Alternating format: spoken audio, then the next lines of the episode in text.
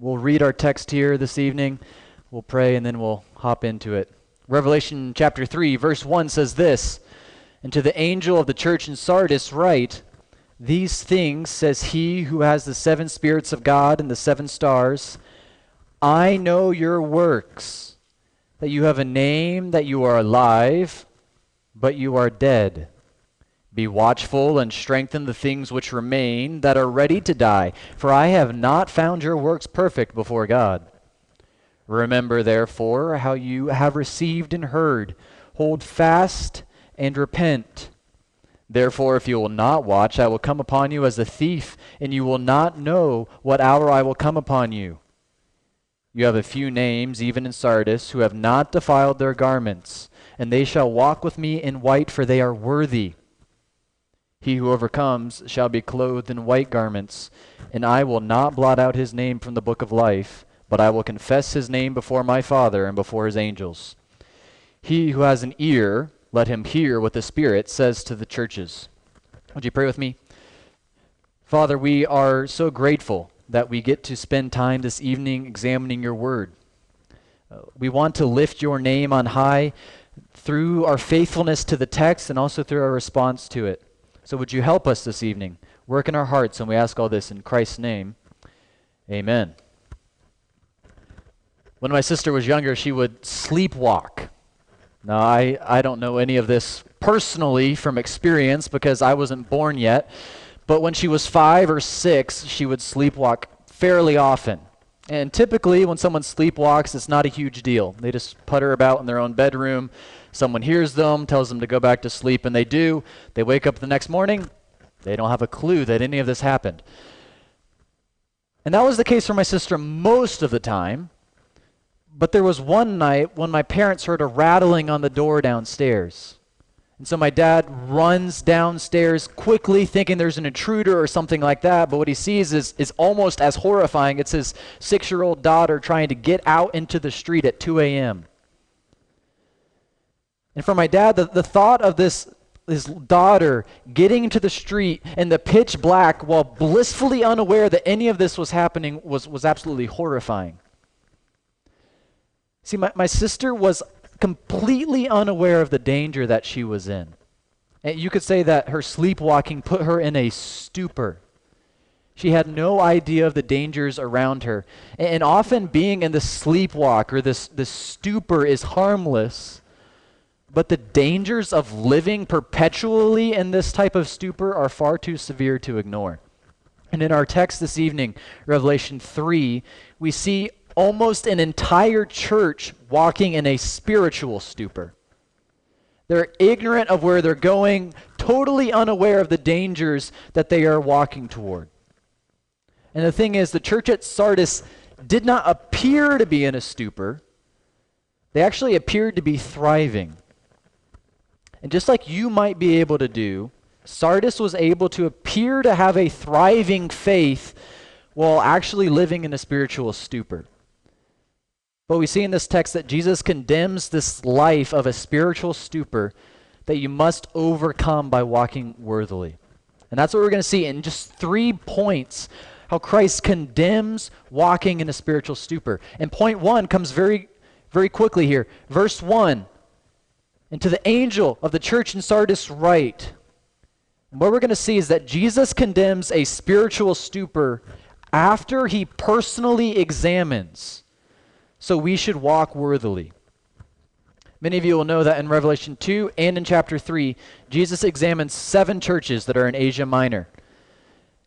And Sardis is actually the only one that's in this type of spiritual stupor. And they have much in common with another church that's in chapter 2, the church called Ephesus. And in, in your Bible, I might say, the loveless church. Christ had a lot of good things to say about Ephesus, but there was one big blemish. It's that they forgot their love and their zeal for Christ. Their service was devoid of love. And, and we don't have the future of that church. We don't see what it looks like in the coming years after this, but if I had to guess, I would say Sardis is the end result of a church like Ephesus. When you don't have this love, what happens? You start to walk in a spiritual stupor. if their service is only self motivated rather than motivated by love, then they're going to end up like Sardis. Sardis is the final stage of the church at Ephesus. They appear alive from the outside, but they don't know why they do what they do. And slowly, the moral fiber of this church erodes, and it leaves the church filled with inattentiveness and wickedness, devoid of a love for their Savior. And how do we know that Sardis is in a spiritual stupor? It's because Christ himself searches or examines this church. These things says he who has the seven spirits of God and the seven stars. Christ is searching the church here this image of the, the seven stars and the seven lampstands. These are interpreted for us back in Revelation chapter 1. The lampstands are these seven churches, and the stars are the pastors or the messengers of these churches. Then here in Revelation 3, Jesus reminds the church at Sardis, he holds this church in his hand. And it's as if Christ has picked up this church in his hands and he's viewing it from every possible angle, like, like a jeweler examining a diamond, looking at all the facets, looking for blemishes. But beyond holding and examining this church, his spirit actually indwells the church.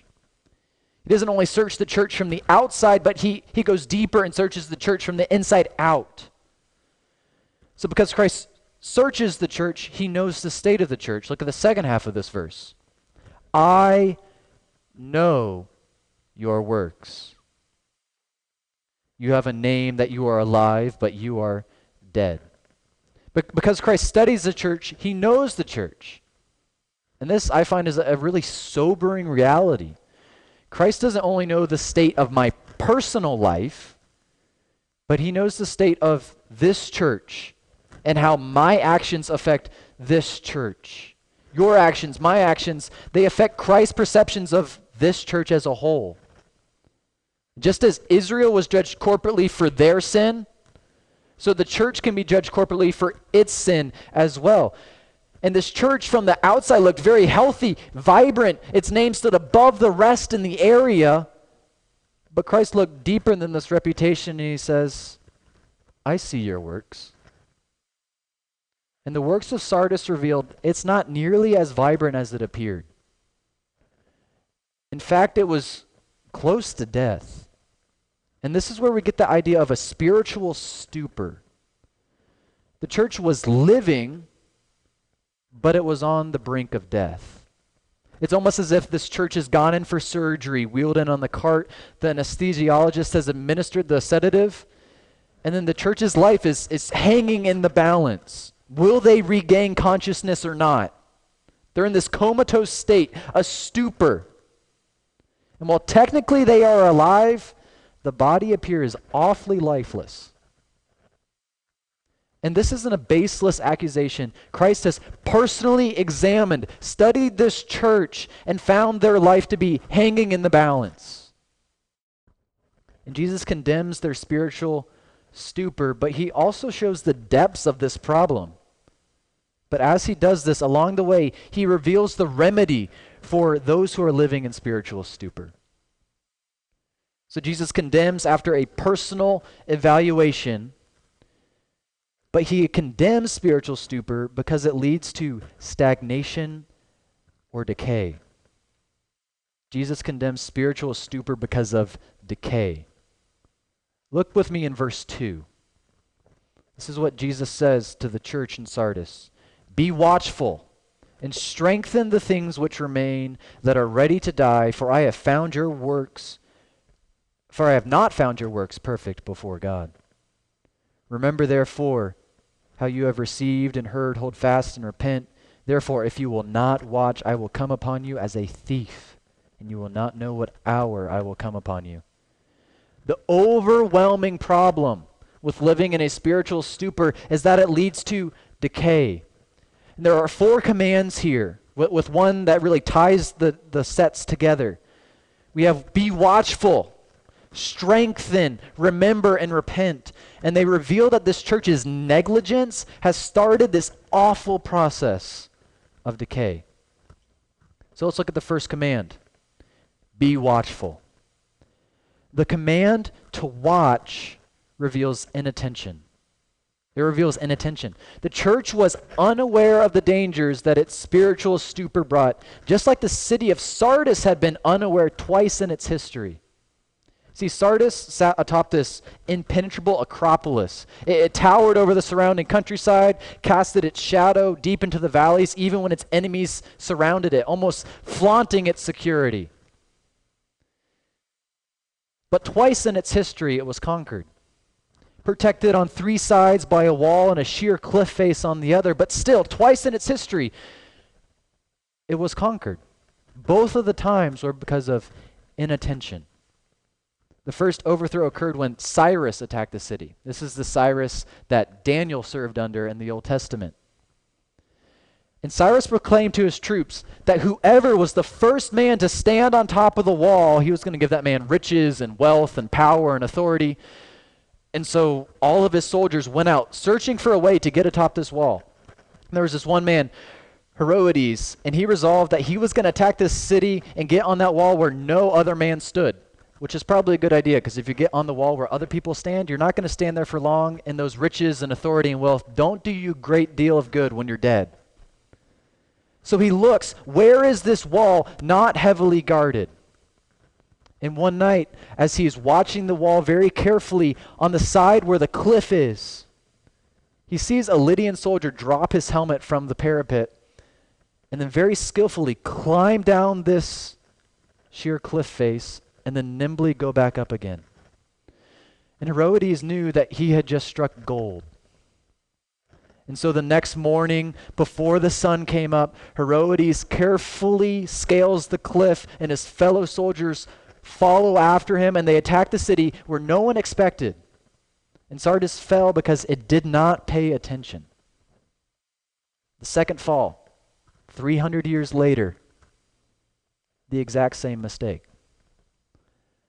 The attacking army saw this group of birds on the wall right above the cliff face, and they inferred that if there were birds there, there couldn't be guards there. And so they carefully study and plot this map out, see how they can get up the cliff face.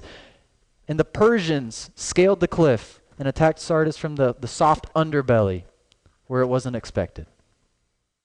Sardis had a problem with inattention, but the church was no different. They felt secure in their position, and that security led to an inattentiveness and decay. And I wonder what complacency and sin creeps into your life, and thus not just into your life, but into the church as well, because you are inattentive to your spiritual state. If you do not carefully watch your life and watch the state of the church, all kinds of impurities can creep in unnoticed. Jesus commands this church to watch, but he also commands this church to strengthen. And the command to strengthen reveals unidentified weakness. The command to strengthen reveals unidentified weakness in the church. See, all that Sardis needed to do to strengthen the wall and fortify their city, to make it safe from attack on that cliff face, was put a couple of guards there. There's not a whole lot you can do to defend yourself when you're using both your hands and your feet to climb. If it had done this, it would have been unconquerable. But Sardis allowed the cliff face, what they thought was their greatest strength, to become their greatest weakness. Because they viewed it as a strength, they didn't look to improve their weaknesses. And like Sardis, it's very easy for us to identify our strengths, even spiritual strengths. But when you focus on those, your weaknesses often go unaddressed. This is the person who pursues sanctification in some areas of life, but allows others to go completely unchecked. He has discernment, but he lacks patience. She is hospitable, but she lacks gratitude. That family is generous, but they're filled with arrogance. And Jesus commands those who are on the brink of total decay to strengthen those areas of weakness. You must not applaud yourself as you grow in humility while allowing your laziness to go unchecked. See, a, healthy body always strengthens itself. For a body that's living, when you bruise your knee, the cells work together to repair. That doesn't happen when a, on a corpse. In winter, you trim back your trees so the branches don't fall on the roof. And guess what? Spring comes around and they're even three, four feet longer, and you have to do it again. Why? Because it's connected to the root. It's not decaying, it's alive. But when there's not repair, no strengthening, that means there's a decay that reveals an impending lifelessness. And when our church is proud of a, a, kids' ministry, evangelism can fall to the wayside. Or if we applaud our missions focus, we can neglect those from our church who are lonely, forsake the ministry of encouragement. But Christ's command here to strengthen rather than to applaud is very poignant. When individuals in the church at large are so content with their strengths that they forget to strengthen their weaknesses, decay has already begun. Unlike many people, I actually, I won't say I enjoy going to the dentist, but I find it at least entertaining. The, the dentist I grew up going to back home in Greenville, they always had this relaxing nature channel on, the TV that slid all the way over your head, and the hygienist would be peeking over as she probes around and asks questions that you can't answer because your mouth is full of metal. And I liked most of that process, apart from one thing. They do it differently now, but the way they used to do it, I could not stand. It was the fluoride treatment.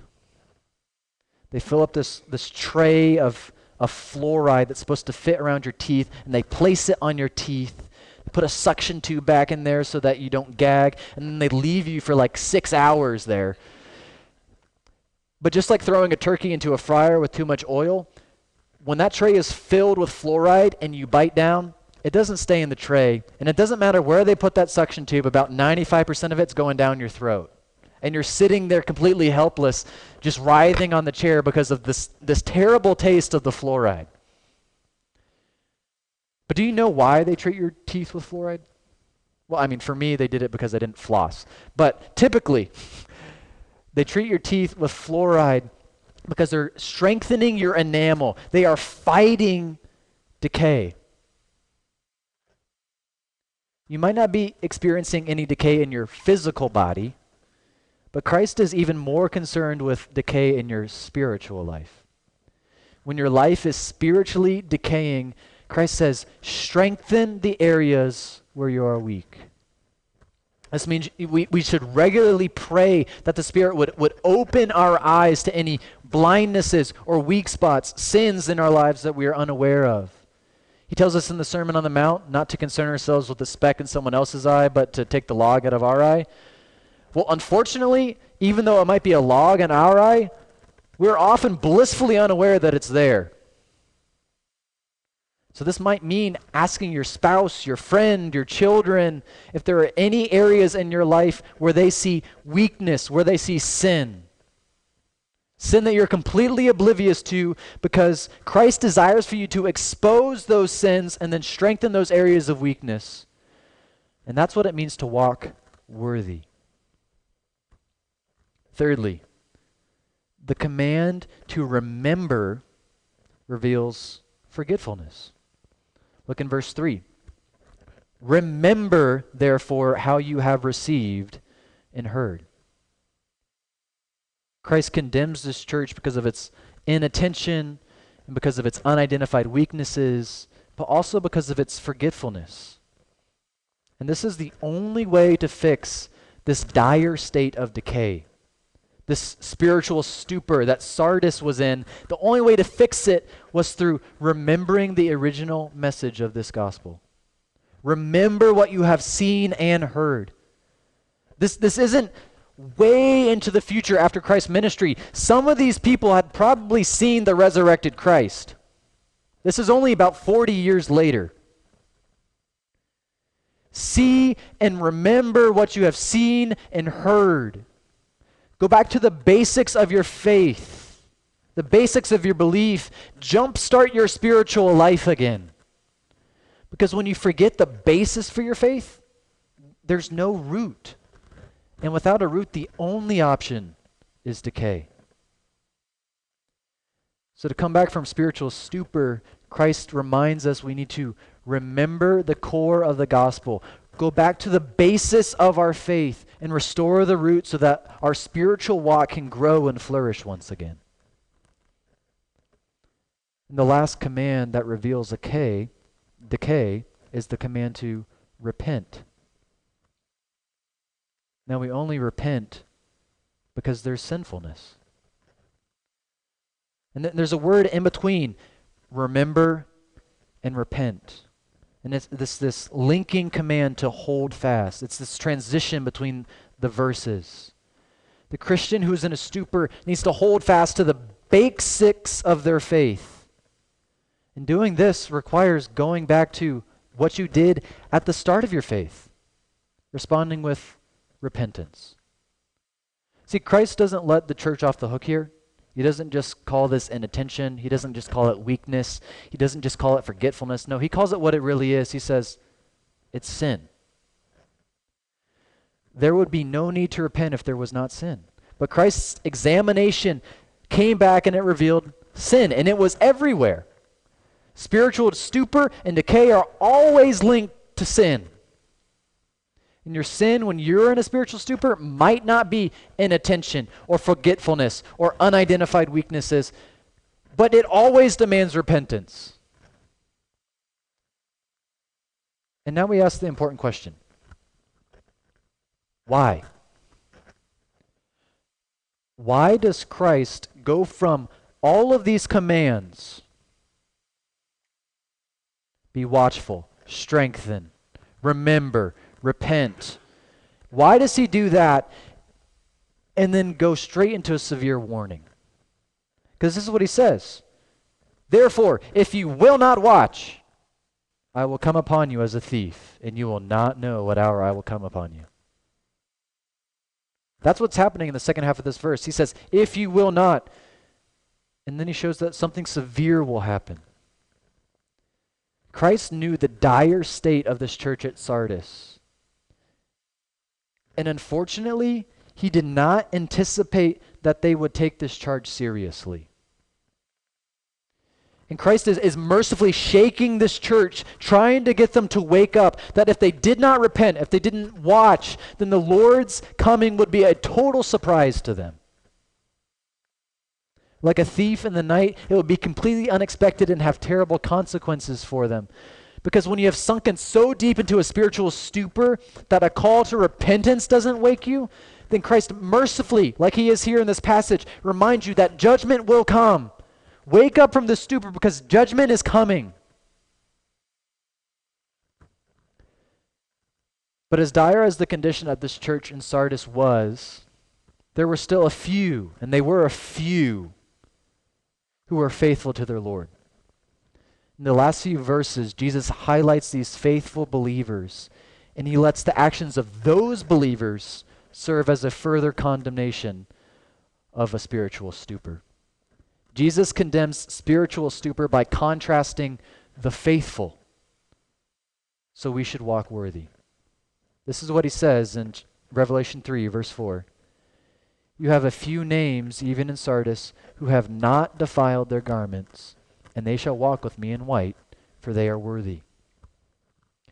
As Jesus continues his evaluation of the church at Sardis, he turns his attention to those who are pure. Why? Because their purity condemns those in a spiritual stupor. And this happens in two ways. The first way is that purity exposes filthiness. The purity of these faithful believers exposed the filthiness of those who were in a spiritual stupor. And there's this image here of filthy garments. Those who are faithful have spotless garments. And there's actually a promise for them in this, in this text. It says, They shall walk with me in white, for they are worthy. Jesus will give them totally pure garments in the end so that they can walk with him. And this stands in stark contrast with the majority of those in, in Sardis. Their, their garments were stained, corrupted by their sin. Much of what much of the sin completely unaware of. Yet again, Jesus identifies the problem at this church and he gives them an opportunity to repent by exposing filthiness as he highlights purity. When I worked in construction, we mostly did remodeling work. And I, I, still don't know why, why Dave hired me as a high schooler who knew nothing about construction. But I do remember several stories. We, we were working for this lady remodeling her kitchen. And she told Dave that she wanted a countertop that was easy to clean. Now, easy to clean means very different things to different people. So Dave started suggesting all these different materials that he, we could put on the counter that would be easy to wipe down. He's listing them all off, and he's going and going, and she's shooting that one down, and that one down, and that one down, and that one down.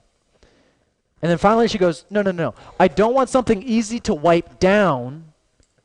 I want something that I know when to wipe down. She didn't want a material that was easy to clean no, she wanted to be able to clearly see the dirt. Not me. I, I, don't want to clearly see the dirt.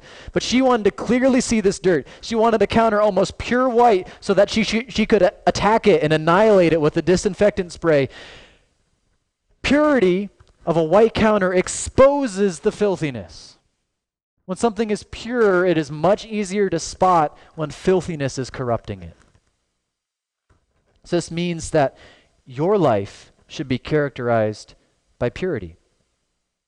Because, one, when, when your life is pure, it's easier to see when there's a corrupting influence intruding into your heart. But more than that, when your life is pure, it exposes sin in the hearts of others. Now, this isn't a, a type of, of exposing that goes around trying to catch people in the act and rip back the curtain. But this type of exposing happens by your testimony and your encouragement in your conversations. And it reveals sins in the hearts of others that they might not have been aware of or that they didn't realize the dangers of. Your life of purity should expose filthiness that other believers around you don't immediately see. So when you interact with your grandchild and they see you respond to a frustrating circumstance with patience or kindness, it reveals their own selfishness and immaturity. When you're with your spouse and you respond to their anger with, with gentleness, you reveal their sin. See, this is the type of, of peaceful exposing of sin that Christ has called you to. And this is what it means to walk worthy. But we see a second thing that purity does. One, it exposes sin or filthiness. But purity also indicates a secure faith. A secure faith. Look in verse 5.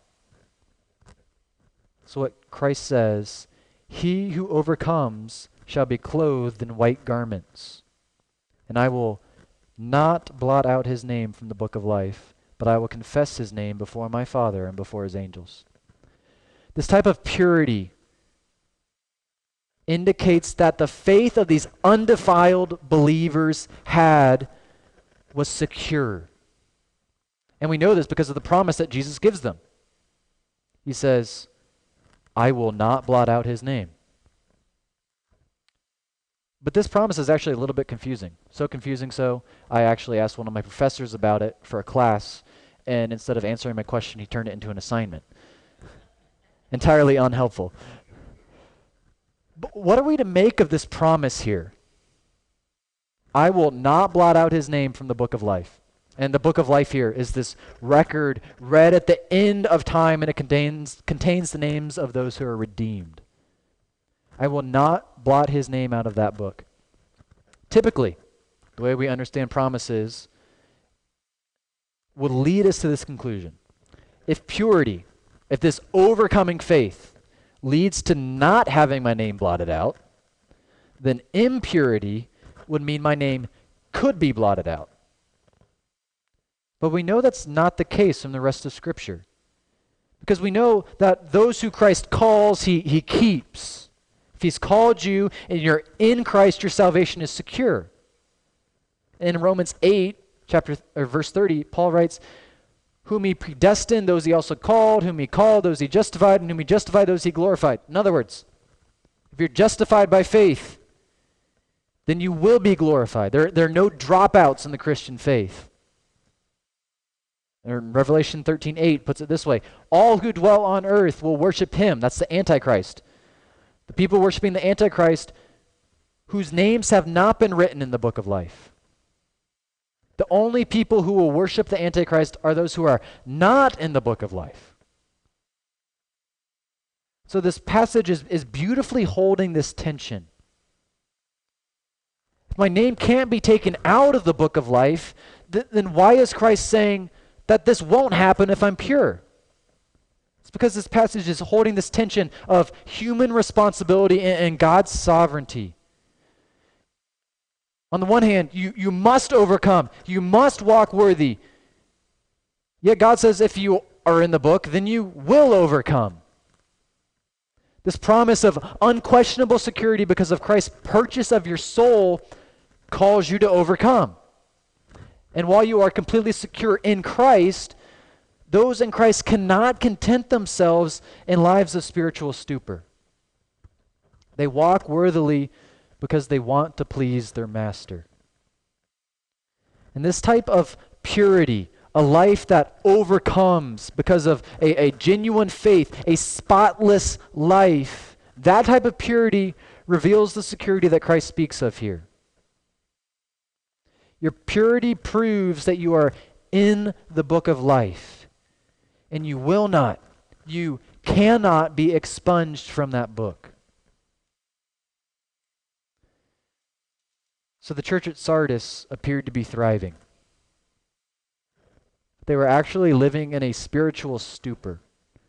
And Christ, throughout this passage, condemns that type of life, a life that is unaware of what is going on around it, the sins that are within it. And instead, he calls us to walk worthy.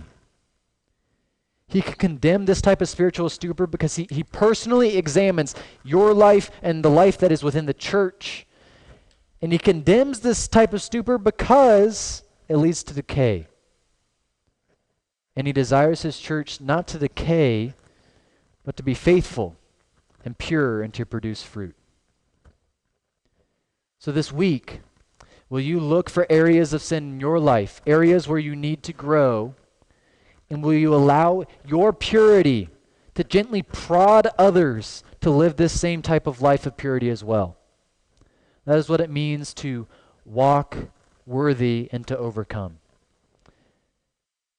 And Christ concludes by saying, He who has an ear, let him hear what the Spirit says to the churches. Would you pray with me this evening? Father, once again, we are grateful for your word.